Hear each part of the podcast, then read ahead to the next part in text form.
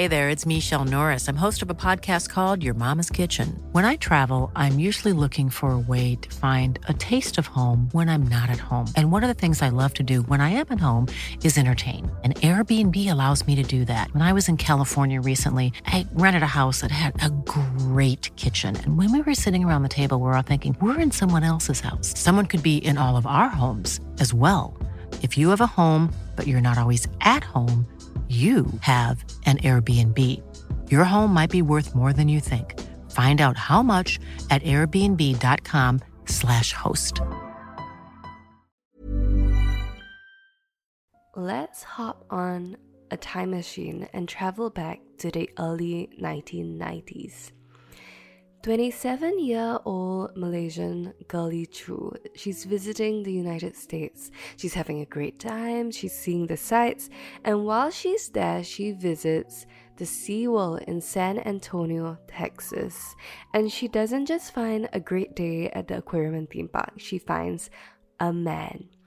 While she's on vacay, she meets Dr. Diazien Hossencofft, who was only about two years her junior, and he's not just a regular doctor, he's not just like a GP, he's a specialist, he's a special doctor.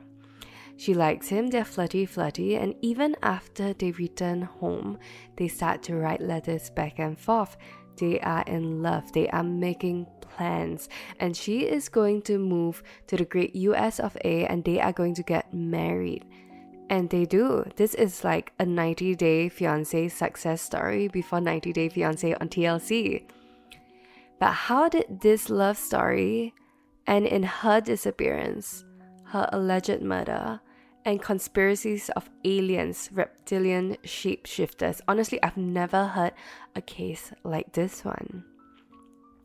Hi, I'm Teddy, and welcome to A Brief Case and today we are covering the murder of Gully Chew. Gully Chew was born on 27th August 1963. We don't know much about her early life, but it seems that she had a younger brother, Andrew. Some sources also refer to a sister, June Chew, but other sources refer to June as Andrew's wife, so her sister in law. Now, in her late 20s, she meets Dr. Diazien Hossencofft in SeaWorld and they start a correspondence. They literally write letters for a couple of years until finally he proposes. And he doesn't just propose with any random ring, he proposes with a ring worth about 7.5 thousand USD, which with inflation and everything, I assume is about 10,000, which at that time would have gotten you some real bling, like at least a carat. Now, by 1993, they are married, and Girly moves to Albuquerque, New Mexico from Malaysia. She assimilates into American life just like that, and she works at the Bank of New Mexico. And it is said that she was charming, she was responsible, she was smart. Her nickname at the bank was literally Microchip because of how fast and accurate she was. In fact, for the first couple of years, everything seemed to be going fine, and Girly was working at the bank. Diazien was a successful and well-respected doctor, and he just he wasn't just a regular doctor, you know, like we said. He was he, he said that he was a thoracic surgeon that had graduated from the University of Tokyo and Cornell Medical School, so an Ivy League. Except he wasn't. Diazien Hossencofft had never even graduated from medical school. He had been caught doctoring, get it, doctoring his transcripts. And after that, he had been expelled from medical school. In fact, Diazien Hossencofft wasn't even his real name. His real name was Armand Chavez. And he was born on 5th March 1965 in Houston, Texas, and he was not a doctor. In fact, he was a conman, a fraudster more than anything. He didn't lie to only Gully, he lied to everybody. And so while Gully believed that he was a surgeon, he was also telling other people that he was a geneticist and that he had the cure for cancer. Okay, get it? The cure for cancer. He also said that this wasn't just any cure for cancer, it was a secret serum made out of his own blood. And so you are asking, why would his blood be so special? Could it be that he was basically the living fountain of youth? That he was also secretly hundreds, nay, thousands of years old? So, Diazien didn't just sell the cure for cancer, he also sold anti aging treatments for thousands and thousands of dollars. But that wasn't the only thing that he was lying to Gully about. He was also cheating on Gully basically all the time. He even had a son with another woman, a Japanese woman who was living in Canada. So, on one of his many trips, he would be like, Oh, I have to go here for research, I have to go here for work, I have to go here for a patient. On one of these many trips, he ends up in the Banff Spring Hotels in Alberta, Canada, where he meets a Japanese woman who was working as a jewelry clerk. And he introduces himself and he makes no indication that he's married. He's just like, I'm a doctor. And much like how the relationship with his wife started, he starts writing letters to these Japanese women, and they even have phone calls. And to add on to his many lies, he tells her that he's from a rich Swiss family, but now he's actually a US citizen. They become friends, and in April 1995, where Diazien would have been in the second year of marriage with Girly, she visits the US. And during this time, she even visits his home with Gully, and she says that she didn't recall seeing any indication of any other woman in that home. He tells her that, oh, you know what? The house is currently being remodeled and there's gonna be like workers walking in and out. Maybe it might be better if we stayed in a hotel. And of course, they hooked up. Now, at this point of time, this unnamed Japanese woman, she also kind of had a Canadian boyfriend, but the relationship wasn't going that great. What is also interesting is that Diazien asked her to destroy all the letters that they had written to each other and any evidence of their relationship, so this wasn't a one off thing. In fact, it seemed that many of his quote unquote cheating incidences were not one off hookups. He visits Canada in June 1995, July 1995, and November 1995. And during one of these trips, she gets knocked up and she wasn't aware of it until she was visiting home in Japan. And she gives birth to a son on 8th of August 1996 she gives birth to the boy in the Sakai-cho Hospital in Japan, and on his birth paper, she says that she is the mother, but she doesn't enter a father's name. And very quickly, she gets a passport for the boy. Now, Diazien, he's aware of this pregnancy because him and Girly, they were having trouble getting pregnant. So now he tells her that he Dr. Diazien Hoffenkopf has a very complex and difficult genetic disorder which affects all members of the family, and it would be in her best interest, the mother's best interest, to give the boy to him to raise, given that he has the financial ability and experience with this mysterious genetic issue, which, which by the way, we can safely assume is not real. And so, when her son was only 24 or 25 days old, less than a month old, they fly back from Japan to Mexico City, not New Mexico, but Mexico City in South America, where she meets Diazien. They spend three days together, and then she gives up her son to him because she believes that's what's best, based on the lies that he told her. And she talks about feeling sad and ashamed about what she did, and she felt like she couldn't go back to Japan after that, and so she ends up staying in Mexico and building a life there. She ends up marrying a professor there as well. And when this case finally came about, she was interviewed by the FBI, which is how we know about all of this. So Diazien brings back the son home to New Mexico and he tells Girly that this is a boy that they're adopting. And I think it's safe to assume that Gully just kind of accepted it and also, they didn't have any children at that point of time. They had difficulty conceiving. And now we fast forward a couple of years to 1999, where Diazien and Gully's relationship is almost kind of unraveling because she's discovering the lies that he tells her, and that the relationship is also becoming a little bit more abusive. Now, this same year, Diazien Hoffenkopf, he goes to a conspiracy theory seminar for lizard people and and this is a concept that some of you may be familiar with but the gist of it is that the world is basically controlled and manipulated by some sort of unseen global network some sort of some sort of illuminati if you will. And this network is run by shape-shifting interdimensional creepy pedophiles who are also like lizard people, maybe, they believe that many of the world's ruling elite, including many of the important people in the world, are basically these reptile people, these, these lizard people. And it is at this specific seminar that he meets a woman called Linda Henning.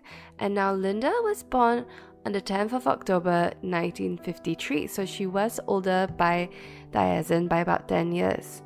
Now, she was very much a classic California Hollywood girl. In fact, she was born in Hollywood, California. And in the tradition of hot girls born in California, she becomes a fashion model and then a fashion designer and a successful one at that. And she was already already a little bit quirky, but after meeting Diazien, her behavior really ramps up. She stopped changing her clothes. She stopped bathing. She started pushing her friends to be like, I, I met this doctor, mir- miraculous doctor. And she actually told them that he was like a thousand year old alien who had promised her her powers that she was going to be a queen of like this lizard people or something like that I'm not like 100% because different sources do say different things, but you get the gist of it. It's a little bit unhinged. And when she met him, she was actually engaged to someone else at that point of time.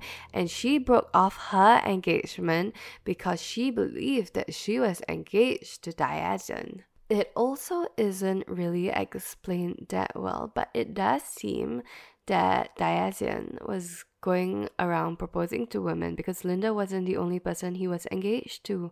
It is said that at this point of time he maybe have been engaged to as many as three women. What is also concerning, aside from his more than average number of fiancées, is that in addition to some alleged domestic abuse, some sort of questionable behavior was definitely ramping up at home.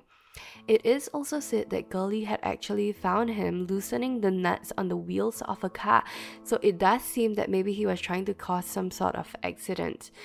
But it is also believed that Gully did tell her co workers, hey, look, if anything happens to me, Diazien killed me. It is also reported that she moved out of their house and she filed for divorce in February 1999, earlier that year, which now thinking about it is maybe why he's going around getting engaged to so many women as a sort of backup. It is also said that she was planning on exposing him and that she actually contacted the FBI and told them to investigate him if anything happened to her, so she definitely had a sense that something was coming. And by the 10th of September 1999, Girly would go missing. That morning, Gully, who was known to be responsible, who was known to be reliable, she did not show up for work. And together with the fact that her colleagues knew that she was in an abusive relationship and that her ex husband was dodgy as hell, they immediately became worried about her and they reported her missing on the very same day. And which is kind of nice that she had such lovely colleagues which, if anything, is also a testament to the kind of person that she was. And so now, remember, she had moved out and she was in the process of divorcing Diazien. And so the police, they go to her apartment that she had moved to and they find concerning things. They find that, like, the apartment looked like it had just been cleaned. They find wet spots.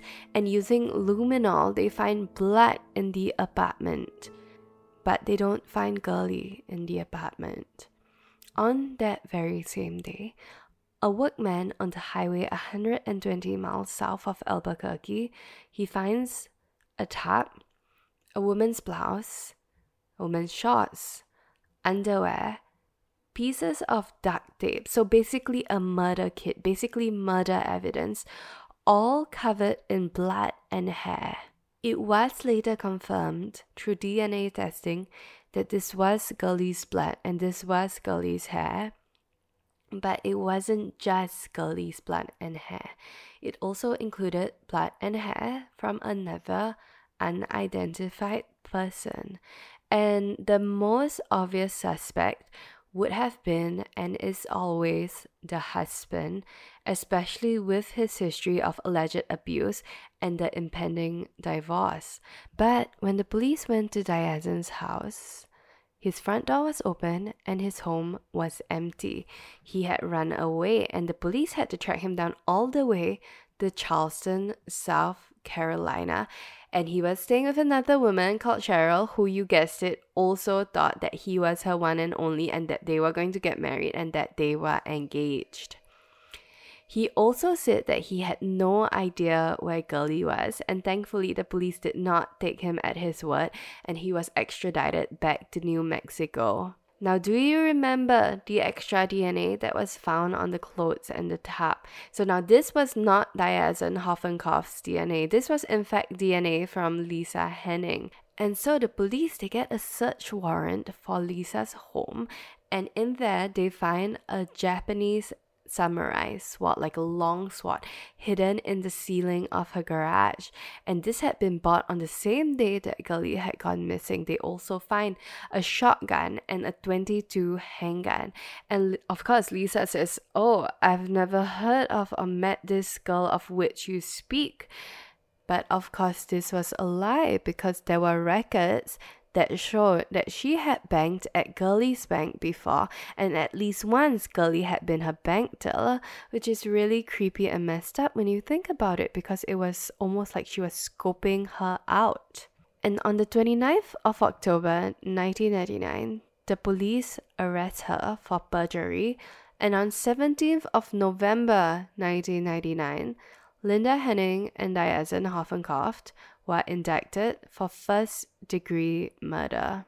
And so now, at first, Diazien was like, we aren't the actual murderers. The actual murderer is some guy called Bill Miller and his militia friends. I didn't know that my wife was going to be killed. I was just there to clean up any evidence, you know? And Bill was just practicing, you know, killing people for the New World Order, which, of course, is the dodgiest thing I've ever heard. And now, do you remember when the police were investigating Girly's apartment? They found another person's blood as well. And this blood belonged to Linda Henning. And what's interesting is that it seemed that Diazien was trying to protect Linda because he said that she was not involved in this at all. So, why was her blood at the apartment? And this is what Diazien said. So he said, I had this blood, right? Because I was researching, because I was such like a legit doctor and everything, right? And so I was going to try to throw the police off by mixing a random person's blood with bleach and some other stuff. And I had this vial in my pants that I was gonna throw in Gully's apartment, but you know, when I sat down, it broke. So basically, he was saying that he fucked up. And so he was like, Well, now I need to have some other people's blood to throw the police off, but the only person's blood I have is Linda's blood, which is why it was there, not because Linda was involved in the killing at all. And even though this seemed like an obvious attempt to protect his then one and only fiance, Linda's lawyer actually said that no, actually Diazien was trying to frame Linda for the crime, which is a bit questionable, but okay. And at that point of time, the death penalty was a thing in New Mexico. So Diazien Hoffenkopf, he ends up pleading guilty to avoid the death penalty. But I did read somewhere that even though he did plead guilty, he never really kept his end of the bargain by telling the police where Girly's body was.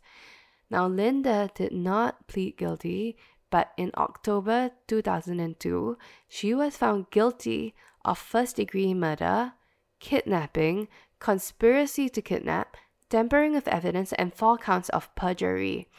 And on 18th April 2003, she was sentenced to 73 years in prison. And what is actually interesting to me is that Bill Miller is a real person because for some reason I was very convinced that he was going to be a fake person. But he did receive one year of probation, not for any murder related crimes, but for evidence tampering. And so this case happened almost 20 years ago, but three years ago in 2020, Diazien Hossencofft, who is serving his life sentence, he just randomly pops up and he requests for a judge to vacate his life sentence because he said, Oh, you know what? At that point of time, the prosecutors and the police they were colluding to hide evidence. So now, Gully's body was never found. But you know that people do talk in prison, and it is alleged there is this rumor floating around, and it is a rumor, we must say, that apparently when Linda was in prison, one of her prison friends asked her, Hey Linda, what happened to Gully's body? And Linda actually just gestured like she was eating, so as to say that she may have eaten parts of the body to get rid of it which may also be why Diazien may not have wanted to share where he and Linda hidden or disposed of Gully's body, because then there would have been evidence of whatever they did do to it. And that is the case of Gully Chew.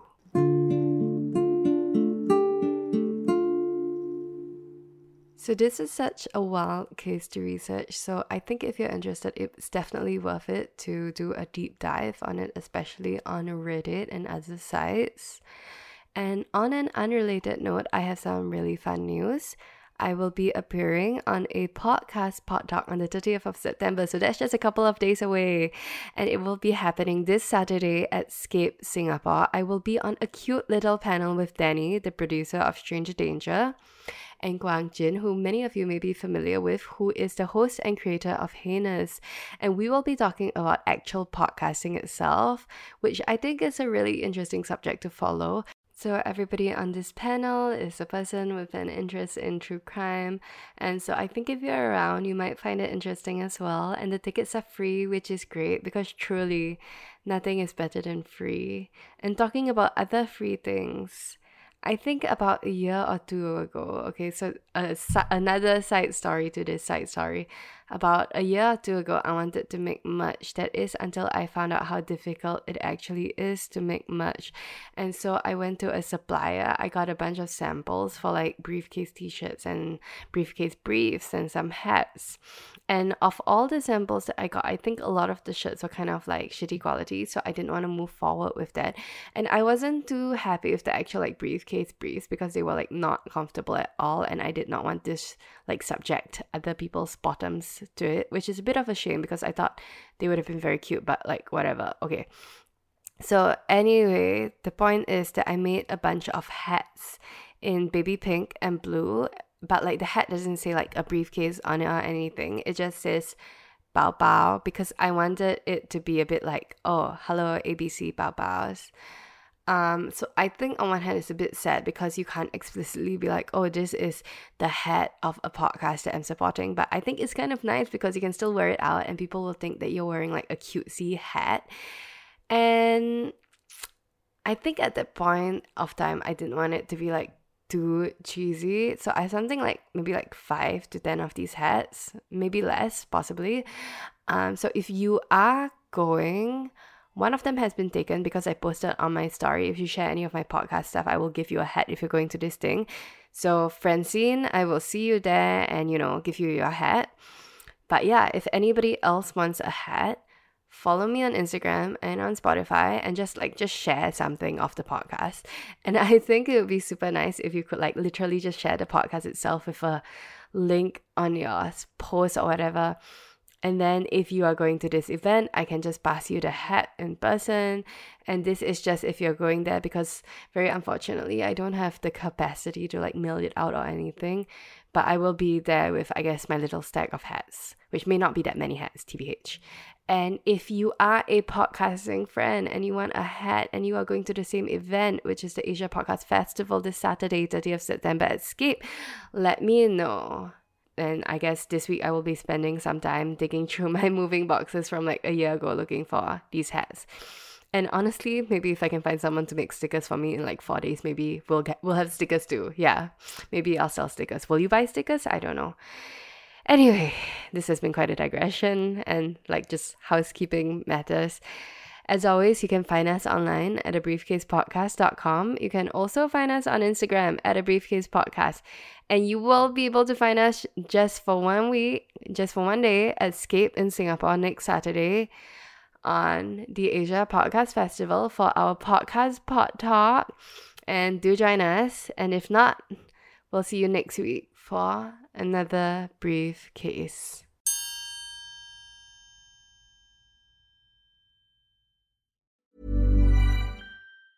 Hey, it's Danny Pellegrino from Everything Iconic.